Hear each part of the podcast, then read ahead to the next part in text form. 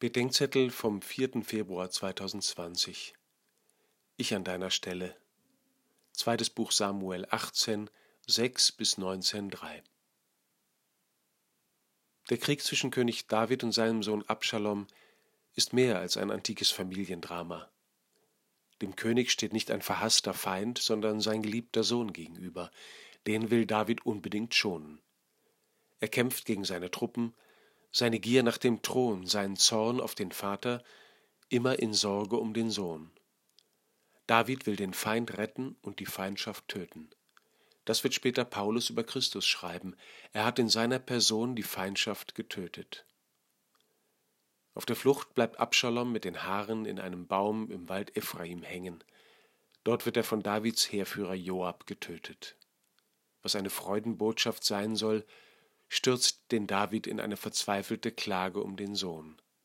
Sie gipfelt in dem Ausruf Wäre ich doch an deiner Stelle gestorben. Mich haben das vor allem Mütter schwerkranker Kinder gelehrt, dass die Liebe sagt, könnte ich doch an deiner Stelle sein. Tausend Jahre nach Abschalom wird in Jerusalem wieder einer an einem Holz hängen.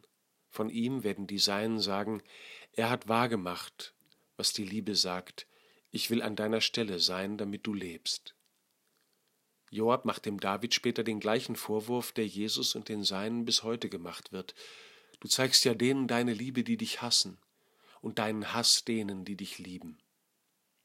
Der Verdacht, dass der, der meinen Feind liebt, mein Feind sein muss, das ist vermutlich eines der größten Hindernisse, das Menschen von Gott trennt.